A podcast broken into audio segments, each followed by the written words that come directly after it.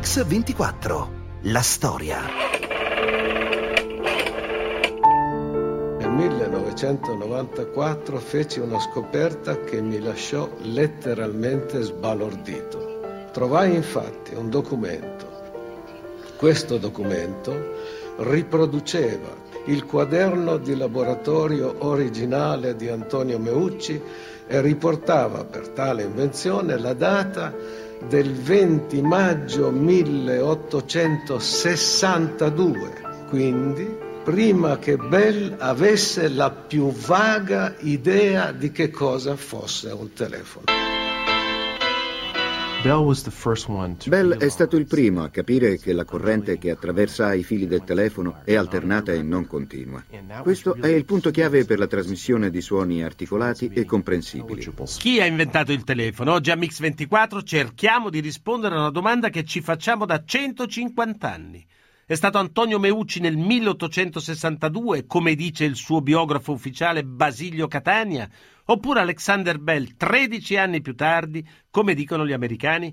Rispondere non significa solo rivendicare con orgoglio l'avventura di un grande italiano, ma significa anche raccontare la storia straordinaria di un'invenzione che ha cambiato il mondo e che segna l'inizio dell'era moderna, la storia del telefono. Telefono Dispositivo che trasforma le vibrazioni acustiche in variazioni di corrente elettrica e queste variazioni di nuovo in suoni. Consente quindi la trasmissione di suoni a distanza. 1877 nasce la Bell Telephone Company, è la prima società telefonica al mondo. 1880 gli apparecchi solo negli Stati Uniti sono già 50.000. 1885 la compagnia Bell è assorbita dalla AT&T American Telephone and Telegraph, la più grande multinazionale nelle telecomunicazioni.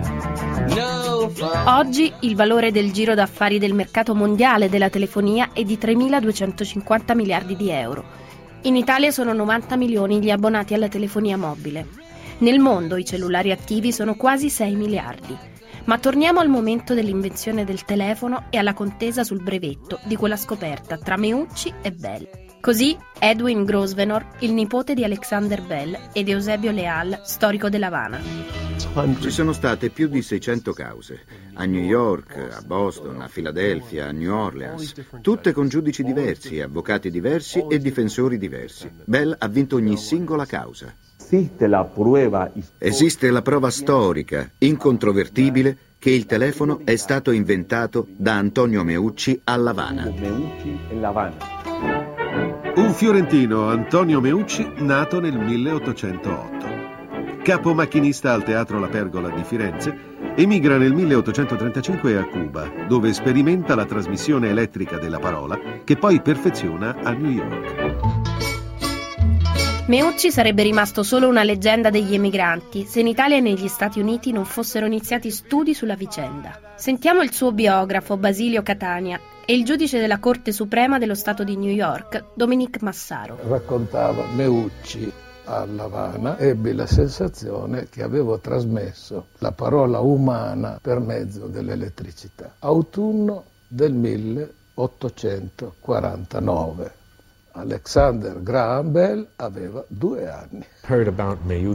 La prima volta che ho sentito nominare Meucci è stato, credo, 35 anni fa. C'era un signore, il presidente dell'Italian Historical Society of America, la società per la storia italiana in America, si chiamava John Lacorte.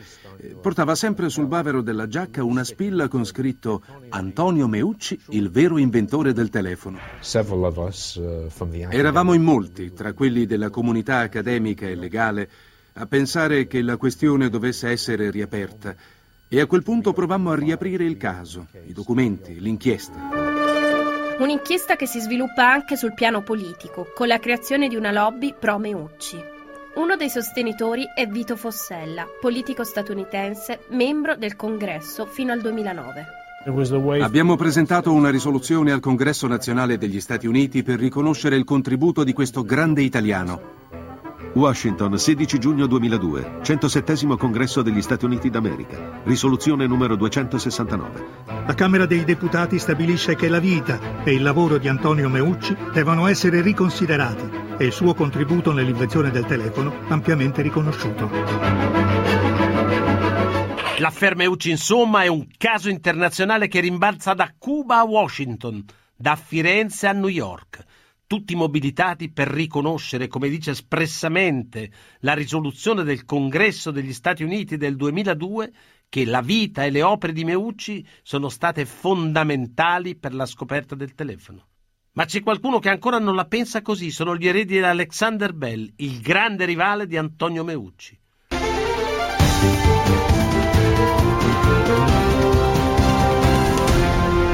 Mix 24. La storia. Rieccoci su Radio 24 con la storia dell'invenzione del telefono e sulla paternità di questa grande scoperta che ha rivoluzionato il mondo si scatena una battaglia legale e politica. Siamo in America e la contrapposizione tra gli eredi di Bell e la lobby pro-Meucci arriva fin dentro le stanze del Congresso degli Stati Uniti. Sentiamo il nipote di Bell contro Vito Fossella, deputato repubblicano del Congresso degli Stati Uniti. Siamo furiosi per la risoluzione del Congresso. Ci sono un'enormità di inesattezze. Abbiamo scritto il testo della risoluzione, l'abbiamo presentata al Congresso ed è stata approvata a maggioranza.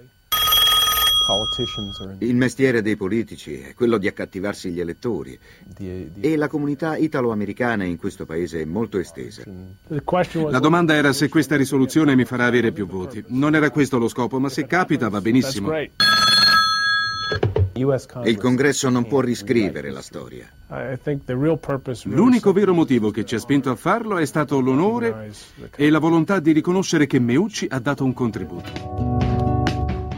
I meriti e i profitti di questa rivoluzionaria invenzione sono sempre stati attribuiti unicamente a Bell e di conseguenza alla Bell Telephone Company. L'11 giugno del 2002 il Congresso americano approva definitivamente la risoluzione che dichiara Antonio Meucci come unico inventore del telefono, ma ormai è troppo tardi, come afferma Dominique Massaro dalla Corte Suprema dello Stato di New York. Se la risoluzione del Congresso fosse passata nel 1887, quando il caso è scoppiato, la compagnia telefonica Bell sarebbe stata distrutta. Oggi l'impatto economico è nullo. Eppure per l'AT&T la risoluzione è come se non fosse mai esistita. Sul sito internet della società, Alexander Graham Bell figura ancora come l'unico inventore del telefono e alla nostra richiesta di intervistare un responsabile ci è stato risposto. L'AT&T non può mettere a disposizione nessuno che possa essere intervistato per il vostro programma, né vi possiamo invitare per fare riprese o ricerche all'AT&T. La TNT che ha ereditato il brevetto del telefono è il gigante americano delle telecomunicazioni con un fatturato anno di 127,4 miliardi di dollari un gigante che non intende riconoscere la risoluzione del Congresso americano e non è disposto a mettere in dubbio la verità su Bell. Non vuole, lo avete sentito, che i propri dipendenti rilascino delle interviste sull'argomento. Noi però vogliamo comunque provare a saperne di più. E allora chi era Antonio Meucci? A Firenze il Teatro della Pergola è attivo dal 1656. Costruito dall'architetto Ferdinando Tacca, è uno splendido esempio di teatro all'italiana. Antonio Meucci vi lavora come aiuto macchinista dal 1833 e i dipendenti come Primo Pini ancora oggi amano raccontare la storia del loro illustre predecessore. A quell'epoca c'era 1200 persone che lavoravano alla pergola, non era una vera una città. Diventò un macchinista eccezionale, questo chiama Meucci. Antonio Meucci è figlio di Amatis Meucci e di Maria Domenica Pepi. Primo di nove fratelli, vive con la famiglia a Via dei Serragli al numero 44, una stretta stradina del quartiere di San Frediano dove è nato il 13 aprile del 1808. La ricostruzione dello storico Cosimo Ceccuti. Firenze sociale a quel periodo era un po' particolare perché aveva due classi prevalenti. Una era la classe dei moderati e degli aristocratici, che erano tutti dei grandi proprietari terrieri. In questo clima si forma, cresce il nostro Antonio Meucci, figlio di un dipendente pubblico. Amatis è un uomo austero, di professione regio impiegato, è severo con i figli, per i quali sogna un impiego sicuro. Fa frequentare ad Antonio l'Accademia di Belle Arti, ma dopo due anni non riesce più a mantenerlo negli studi. Così Meucci trova un posto come dazziere alle porte della città che però non lo soddisfa e poi un colpo di fortuna. Viene assunto come assistente del primo meccanico al Teatro La Pergola e lì conosce Esther, la donna che sposerà e gli sarà accanto tutta la vita. Sentiamo ancora Primo Pini che ci racconta come si comunica durante una rappresentazione teatrale.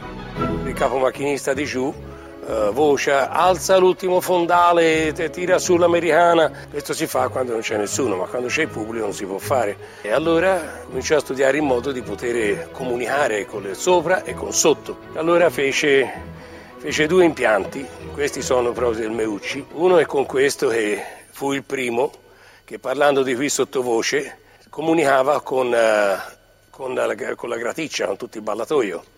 È il sistema in pratica fanno sulle navi tuttora. Nel 1935, siccome l'impresario Lanari del Teatro della Pergola stava per ritirarsi e eh, venne a Firenze un altro grosso impresario, un catalano di nome Don Francisco Martí y Torrens. Questo Don Francisco assunse 81 persone del teatro della pergola, cantanti, eh, comparse, meccanici, sarti, proprio la truppa al completo, la, la opera italiana. Don Francisco Martin Torrens vuole esportare l'opera italiana nelle Americhe. La compagnia raggiunge il porto franco di Livorno dove la mattina del 7 ottobre 1835 il brigantino sardo Il Coccodrillo salpa alla volta di Cuba. A bordo Esther e Antonio, che dopo 70 giorni di navigazione sbarcheranno a La Habana. Così Eusebio Leal, storico della Habana. Nel 1830 Cuba era parte della monarchia spagnola. Nel 1830 Cuba fa parte della monarchia spagnola. Insieme all'isola di Porto Rico è uno dei due ultimi possedimenti della corona nei Caraibi. Eusebio Leal è l'historiador della Ciudad de La Habana. Non solo uno storico, ma anche il responsabile dei fondi per il restauro di tutta la città vecchia. Il suo ufficio è proprio nel Palazzo dei Capitani Generali, dove dal 1834 governa su tutta l'isola Don Miguel Tacón y Rosique. Fu precisamente Tacón. È Tacón a decidere di costruire il Teatro dell'Havana, un teatro enorme, simbolo del suo contributo allo sviluppo di Cuba. Per costruire il teatro si serve dei migliori architetti e decoratori, affinché il teatro possa essere centro della vita culturale cubana.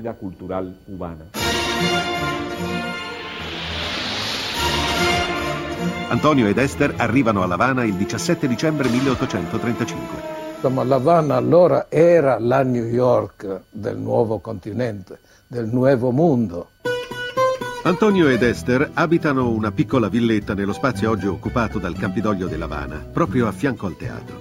Nel 1835 il teatro di Tacon è il più grande d'America. Meucci si immerge nello studio dell'elettrochimica e sperimenta le teorie di Alessandro Volta, Luigi Galvani e dell'austriaco Franz Mesmer.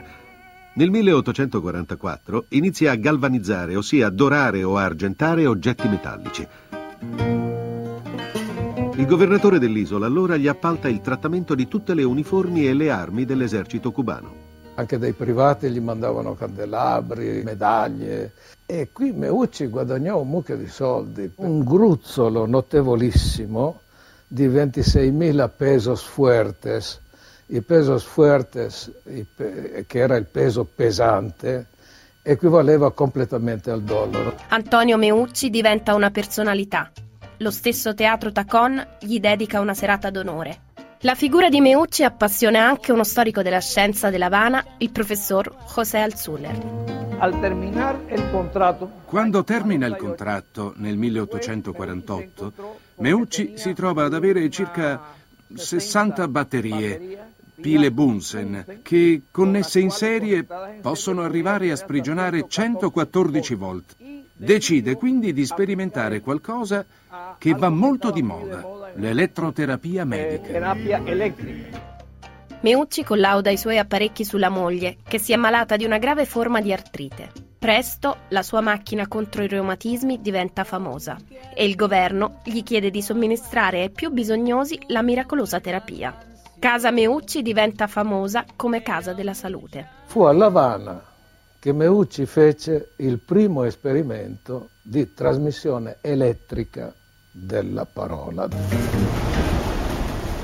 Un giorno si presentò da lui un suo operaio della vecchia officina di galvanoplastica che aveva dei reumatismi alla testa e allora lui pensò di applicare l'elettricità.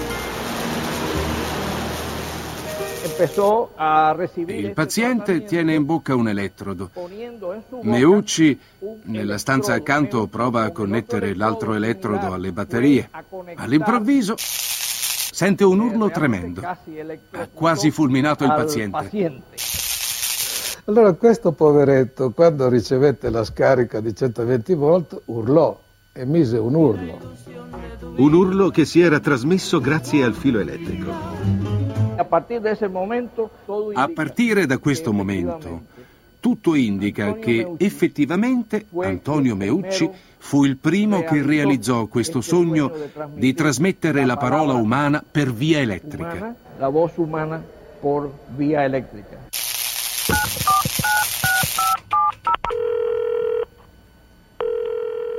È il 1849. Antonio Meucci scopre per la prima volta che la voce umana può essere trasmessa attraverso il filo elettrico. È il primo passo verso una scoperta che rivoluzionerà il mondo. In quello stesso anno, nel 1849, quello che poi sarà il suo acerrimo rivale, Alexander Bell, è solo un bambino, un bambino di due anni che vive a Edimburgo in Scozia in una famiglia benestante. Così lo racconta il nipote di Bell. Bell si interessa del suono per circa dieci anni. Suo padre e suo nonno erano entrambi insegnanti di dizione e aiutavano i bambini sordi a parlare. La madre stessa di Alexander è sorda, per questo nella famiglia si è così attenti allo studio della meccanica del suono e per questo Bell inizia a dare lezioni private di fonetica a bambini di famiglie ricche. Bell, insomma, è l'esatto opposto di Meucci. Bello, ricco, di buona famiglia, inserito nel mondo universitario e soprattutto molto, molto fortunato.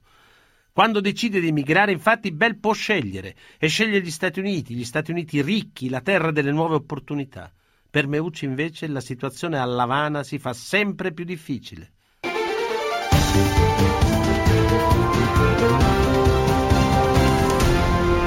Mix 24 la storia. Eccoci di nuovo a Mix 24 per raccontare l'incredibile storia di Antonio Meucci, l'inventore del telefono. Meucci è a Cuba e lavora al teatro Tacón, ma a Lavana cominciano i primi movimenti insurrezionali per la liberazione dall'occupazione spagnola. L'isola non è più sicura e allora i coniugi Meucci decidono di emigrare a New York. I Meucci arrivano a New York il primo maggio 1850. All'epoca sono considerati benestanti perché hanno un patrimonio di 26.000 pesos. Si stabiliscono nell'isola di Staten Island di fronte a Manhattan, così Luis Leonin, che è stato il responsabile della casa museo Meucci. Sono stata a Nuova York, grandissima città, Staten Island, uh, Staten Island in origine è stata costruita dagli olandesi. Staten Island è un nome olandese C'erano molti tedeschi da queste parti, olandesi, inglesi. Gli italiani iniziano ad arrivare, non in gran numero, negli anni 20, 30, 40 dell'Ottocento. Meucci stesso è venuto qui alla fine degli anni 40. Punto di riferimento della colonia italiana, Meucci ha l'onore di ospitare Giuseppe Garibaldi, che il 30 giugno del 1850 sbarca a New York. Sentiamo ancora il biografo di Meucci, Basilio Catania. Divennero amici immediatamente. Meucci con i suoi soldi acquistò un cottage nell'isola di Staten Island e Garibaldi fu felice di venire ospitato in questo cottage. Meucci brevetta un tipo di candela detta stearica, deriva dal carbon fossile e ha la proprietà di non colare. Con i pesos cubani può permettersi di aprire una fabbrica e dare lavoro a molti italiani. È sull'esempio di Garibaldi che Meucci decide di aderire alla massoneria. Meucci arrivò al grado di gran maestro della massoneria che si chiamava 33, grado 33. Infatti lui in molte lettere si ferma Meucci e sotto i tre punti, tre punti a triangolo, 33. Nel 1854 però, con i prezzi delle materie prime alle stelle e una concorrenza agguerrita, la fabbrica di candele fallisce. è la prima vera battuta d'arresto. Per un emigrante italiano e che non parla inglese la vita non è facile. Scrive Antonio Meucci a suo fratello Giuseppe. Odiano agli stranieri, che sempre ti dicono dimmi Francia, perché tutti i forestieri li chiamano francesi. Meucci allora trasforma la sua fabbrica di candele in una fabbrica di birra e decide di darne la gestione a un americano, Jim Mason. Purtroppo Mason è un truffatore che lo porterà ben presto al tracollo finanziario. Uno penserebbe che si fosse demoralizzato, invece queste, queste disgrazie ebbero su Meucci l'effetto opposto. Meucci inventore supplisce alle carenze del Meucci imprenditore. Dal 1859 sino al 1864 brevetta una batteria galvanica, una lampada a cherosene, varie vernici con idrocarburi liquidi, un particolare pianoforte, un processo per ottenere la carta dal legno. Con la vendita dei brevetti o con i diritti di sfruttamento riesce a mantenere la sua Esther sempre più alle prese con un'artrite che la immobilizza. Contemporaneamente lavora a perfezionare il telegrafo parlante inventato a Cuba. Si buttò anima e corpo eh, nello sviluppo del telefono. Ottenne un risultato praticamente perfetto tra il 1864 e il 1865. Meucci, come stai?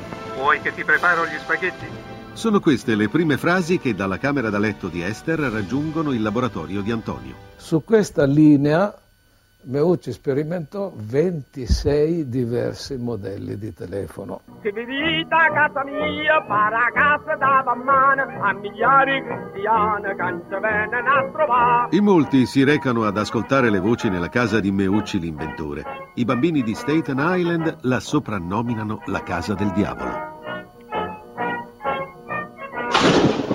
Ma un'altra disgrazia segna la vita di Meucci.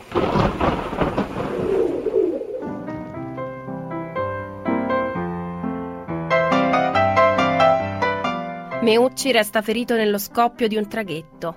Per tre mesi lotta tra la vita e la morte. Per sopravvivere Esther vende tutti gli apparecchi telefonici e disegni sul telefono del marito per soli 6 dollari. Quando Meucci guarisce, con un'incredibile forza d'animo realizza di nuovo gli apparecchi telefonici, ma il brevetto costa troppo. La prima cosa che fece fu quella di depositare il brevetto sul telefono. Andò con un suo amico notaio da un avvocato brevettuale e quello lì dice 250 dollari. Meucci con una colletta ne riesce a racimolare solo 20. L'unica possibilità è ottenere un caveat, una specie di brevetto provvisorio che va rinnovato ogni anno al prezzo di 10 dollari. Nell'estate 1872 Meucci consegna i disegni del suo telettrofono al vicepresidente dell'American District Telegraph di New York. È la stessa società per cui lavorano come consulenti Alexander Graham Bell e Elisha Gray. Nel 74 il caveat decadde. Nel febbraio del 1876, quasi contemporaneamente, Alexander Graham Bell e Elisha Gray depositarono brevetti sulla trasmissione elettrica della parola. Si dice, ma non ci sono prove, che sia Bell che Gray avessero carpito le idee di Antonio Meucci e che le avessero fatte proprie. Il 14 febbraio 1876 alle ore 14 Bell presenta all'ufficio brevetti il proprio apparecchio telefonico. Lo stesso giorno, ma due ore più tardi, Elisha Gray deposita il suo. Il brevetto numero 174465 relativo a un trasmettitore e ricevitore telefonico è di Alexander Graham Bell. La grande corsa insomma è cominciata, saranno più di 600 le cause intentate contro Bell per rivendicare la paternità del telefono, ma non c'è stato nulla da fare. Da questo momento in poi la storia del telefono verrà raccontata da Bell e dai suoi eredi. Sono le memorie del telefono, raccontate da Thomas Watson, collaboratore di Bell. Mi ricordo la mia sorpresa quando la prima volta Bell mi disse che si aspettava presto di essere capace di parlare col telegrafo. Furono fatti molti esperimenti sul telefono, ma non fu prima del 10 marzo 1876 che trasmise la sua prima completa frase.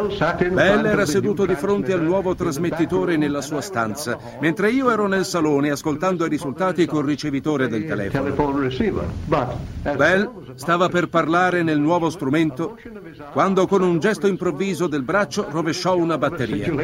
Nell'eccitazione dell'incidente Bell gridò Mr. Watson, venga qui, ho bisogno di lei. E io ho sentito ogni singola parola attraverso il ricevitore. Queste che avete ascoltato erano registrazioni promozionali realizzate dalla stessa Bell Company, la società che rileva i diritti del brevetto Bell. E per tutto il XX secolo, non solo in America, ma ovunque, tutti i libri di scuola, i manuali, le enciclopedie attribuiranno solo a Bell l'invenzione del telefono, senza fare mai alcuna menzione di Antonio Meucci. Ma sentiamo ancora il nipote di Bell. Bell è il primo a realizzare che è una corrente alternata e non una corrente continua a passare attraverso i fili. Questo è il punto chiave nella trasmissione di suoni articolati e comprensibili.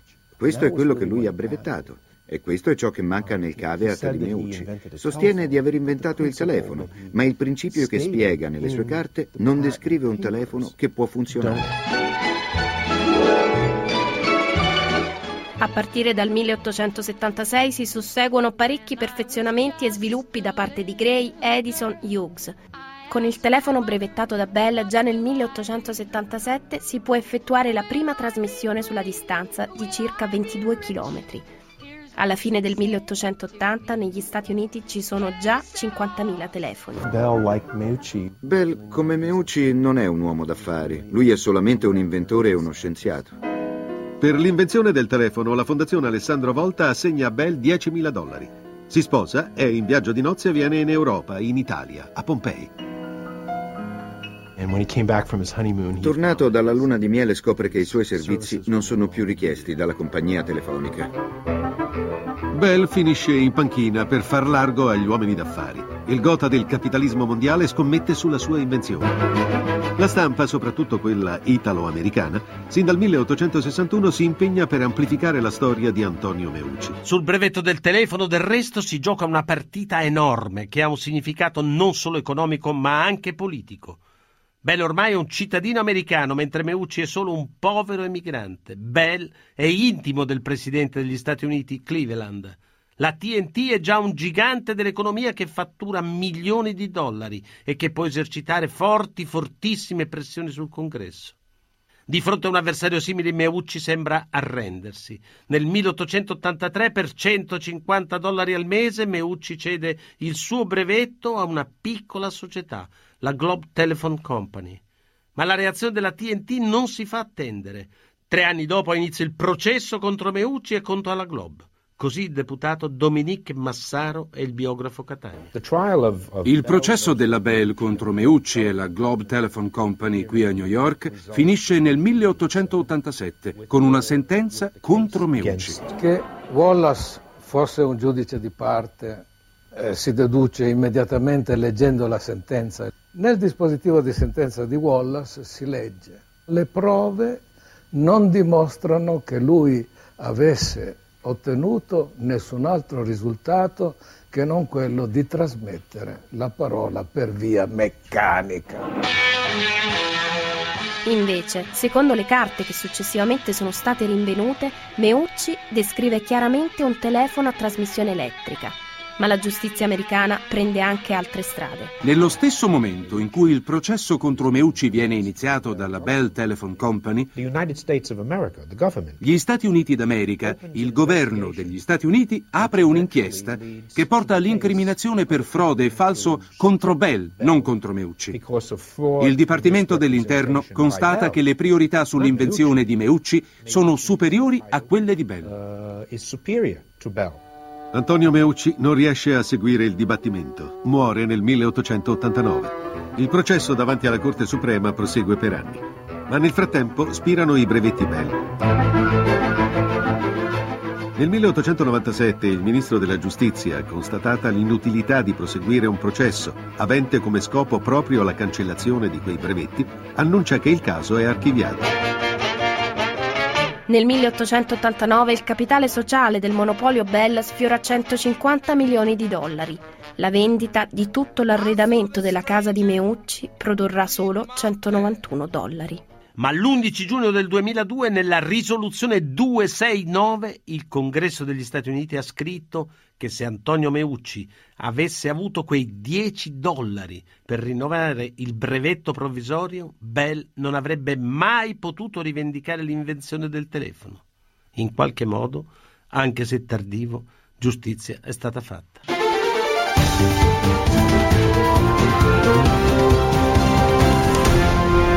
Mix 24. La storia. Per parlare di Meucci non poteva che esserci Gianluca Nicoletti, re dei media alla radio. Ecco, eh, Gianluca, dire telefono vuol dire cellulare. Uno studio dice che il 97% degli italiani ne ha uno. Insomma, non poteva che essere un italiano a inventare il telefono. Sì, in realtà ne abbiamo anche più di uno a testa, pare. Sì, è la concretizzazione di un oggetto che eh, permette di dare eh, esistenza a quello che è un nostro vizio nazionale. A noi ci piace tanto parlare, eh, ci piace farsi i fatti degli altri, ci piace avere contatti con tante persone. Il telefono cellulare delocalizza i luoghi dell'incontro eh, parlante, non si va più al bar, non c'è più bisogno, abbiamo il telefono, tutti i nostri amici sono a portata di voce, quindi è logico che un italiano, è chiaro, avesse inventato una cosa che a noi ci fa molto piacere. Beh, ma insomma, però chi l'ha inventato, il povero Meucci, l'ha inventato ma poi è morto povero. Eh sì, non basta avere grandi idee, bisogna avere anche la capacità di farle camminare, se arriva qualcuno più furbo ce le porta via. Sono tanti a morire poveri e avere il genio comunque dalla loro parte. Beh, geni... Il caso di Meucci è proprio clamoroso. Sì, è clamoroso, sì, certo. Sì. Ecco, ma la differenza tra il telefono di Meucci e quello di oggi, a parte naturalmente la technicality, Beh, lui l'aveva inventato per degli scopi non propriamente sociali il telefono, come lo conoscevamo alle origini, era un oggetto che determinava la possibilità di una famiglia di mettersi in contatto con altre persone, era un privilegio. Pronto qui è Casa Bianchi, è Casa Rossi, non era la persona che rispondeva. Anche, se... anche, fini sociali, no? Nelle sì, navi, sì. insomma, salvare. Sì, lui l'ha inventato per, per diciamo, dare un aiuto di collegamento tra terraferma e navi. Ha sì, pensato per, con un uso importante però è diventato uno strumento che è diventato un grande fluidificatore di socialità. E poi quando si è delocalizzato, non è più stato fisso, si è sciolto, Prima è iniziato col telefono a filo, ti ricordi quando fu inventato il telefono con la spina? Certo. Che uno se lo portava in camera, certo. sembrava una cosa... Già di, una da, conquista da futuro, di libertà da pazzesca, sì. Era la prima personalizzazione, il telefono ce l'ha il ragazzo che sta in camera e parla con la fidanzata. E poi il telefono è diventato un'appendice Cioè personale. ridammi il telefono, rimetti il telefono dov'era. Sì, certo. giravano questi apparecchi orrendi per casa. Poi c'erano le mamme cattive che mettevano il lucchetto, le, lon- le nonne maligne, quei lucchetti da telefono che si poteva telefonare. Non si poteva fare i numeri, eh, comunque appunto appena ieri questo cellulare di cui hai parlato era uno status symbol. Oggi che cosa rappresenta? Lo è ancora o è diventato come le forchette, i no, non è più mangiare? Symbol, è diventato molto di più, sta diventando un'appendice inorganica del nostro corpo, è la protesi che ci serviva nell'epoca della comunicazione per relazionarsi con gli altri, è una protesi emotiva più che altro. Le nostre emozioni sono racchiuse nel nostro telefono, tutta la nostra vita sociale è racchiusa nella rubrica digitale del nostro telefono, noi siamo il nostro telefono ormai. Perché quindi è terribile perché basta una goccia d'acqua, si ossida la SIM e la vita finisce. Eh sì, è come c'era quel racconto eh, bellissimo di fantascienza che finisce il mondo, l'uomo che vuole leggere tanti libri, finalmente si trova con tutte le biblioteche del mondo, ma gli cadono gli occhiali, si rompono, ha tutti i libri che vuole e non può più leggere. Eh certo, eh, il telefono come gli occhiali, non è male, ecco, ma è il cellulare alla fine, insomma, croce delizia. Sì, non ne possiamo più fare a meno, è inutile che cerchiamo di fare i luddisti, che la gente va negli scompartimenti del treno dove non si può telefonare, poi telefonano tutti alla fine. E come facciamo? Non possiamo più fare a meno di respirare. Il telefono ci dà l'esistenza e ci dà la certezza che il mondo ancora ci pensa. Quando il telefono non suona, eh, per noi improvvisamente è come se scomparisse il mondo. Perché non mi cercano? Vuol dire che non esisto più. Non valgo niente. No, non valgo niente, sì, è questo. Allora viva Meucci che ci ha dato la vita e l'identità. Sì, ci ha dato uno strumento per vivere la nostra contemporaneità, altrimenti vivremmo in maniera diversa, forse meno stressati, ma meno consapevoli della nostra contemporaneità. Ma più soli o più accompagnati col telefono? Ma soli siamo sempre, nasciamo soli e schiattiamo soli, su questo sono convinto. Il telefono ci dà l'illusione, è una sorta di morfina che ci fa eh, sentire meno il dolore della separazione dalla madre di quando siamo nati. Abbiamo l'illusione, abbiamo tanti amici, abbiamo tanti nemici, quando sono al telefono speriamo sempre sia qualcosa che corrisponde a una buona notizia, qualcosa di piacevole, qualcuno che noi vogliamo che ci pensi, o temiamo altresì che sia qualcuno che ci dia delle rogne. Quante volte sono al telefono e ci viene il batticuore, no, adesso arriva questo. Purtroppo. Grazie Gianluca. Grazie a te, ciao. Ringrazio Alessandro Longoni, Antonella Migliaccio in redazione, Alessandro Chiappini e Valerio Rocchetti che si alternano in regia e il nostro mitico stagista Manuel Guerrini.